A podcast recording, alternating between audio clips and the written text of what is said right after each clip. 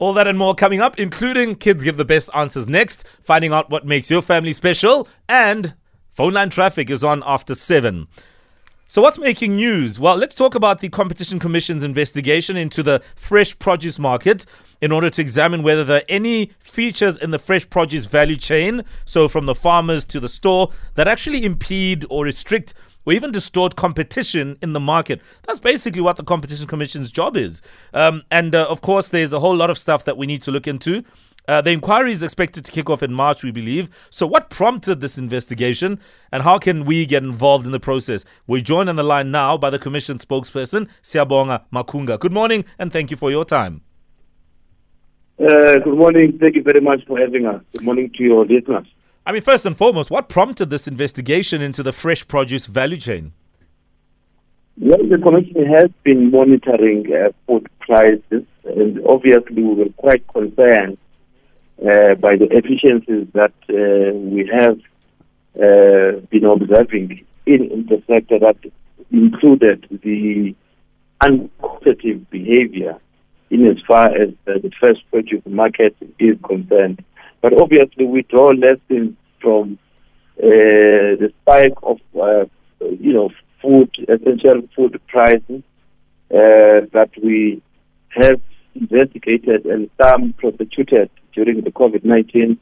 I mean, out of 1,254 excessive prices hmm. that we investigated during COVID, COVID-19, 57 percent of those were actually uh, related to basic food and fresh produce products. Uh, mm-hmm. You would remember when we dealt with the issues of uh, ginger and garlic mm-hmm.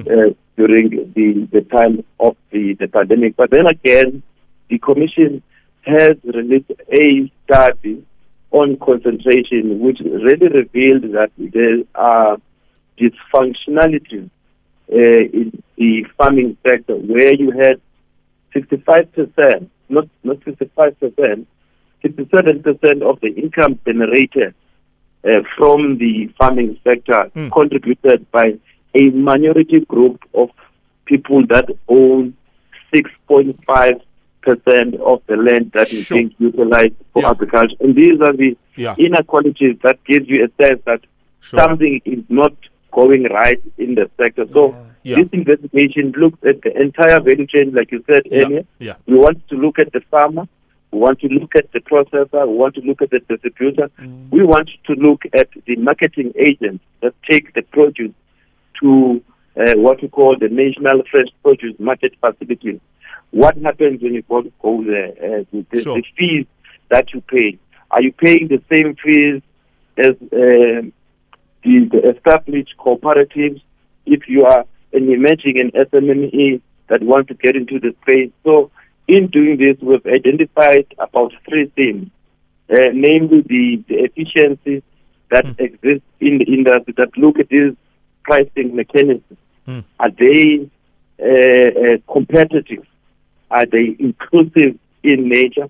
We are looking at the market dynamics to say if you're looking at input costs for producers, mm.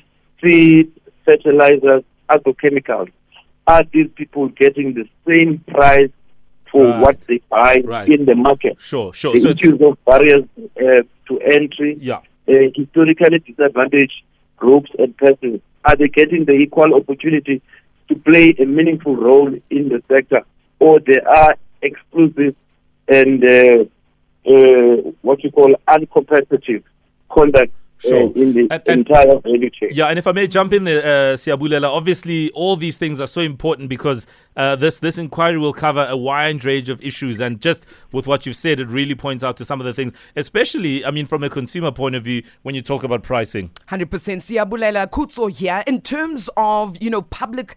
Uh, participation. Uh, is this inquiry more focused on small business farmers uh, and retailers, or are consumers also able to, you know, contribute to this inquiry?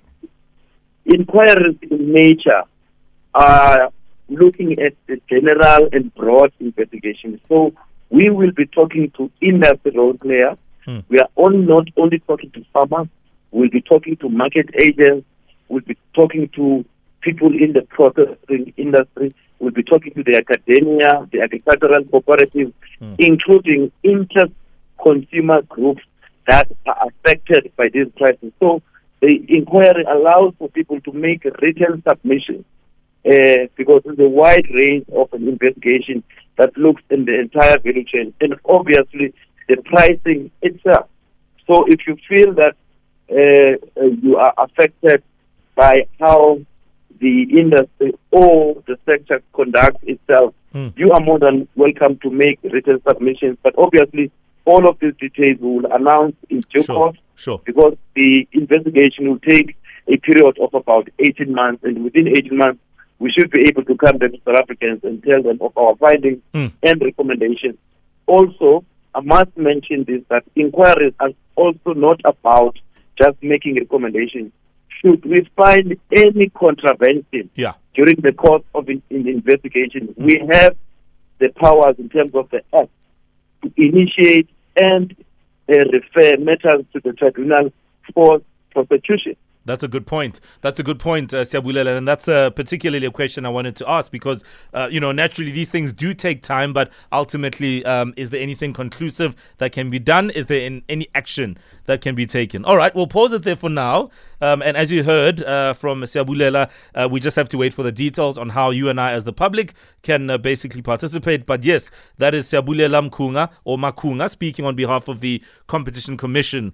Um, they're just chatting about uh, the competitive nature of that uh, fresh produce market. Mm. We did also ask you earlier um, what you've noticed about the price of fruits and veggies and whether there's anything to be said about particular uh, food items in that space that you feel have just gone through the roof in terms of pricing. 060-552-7303. We're already seeing some tweets coming in on that one, so drop yours in.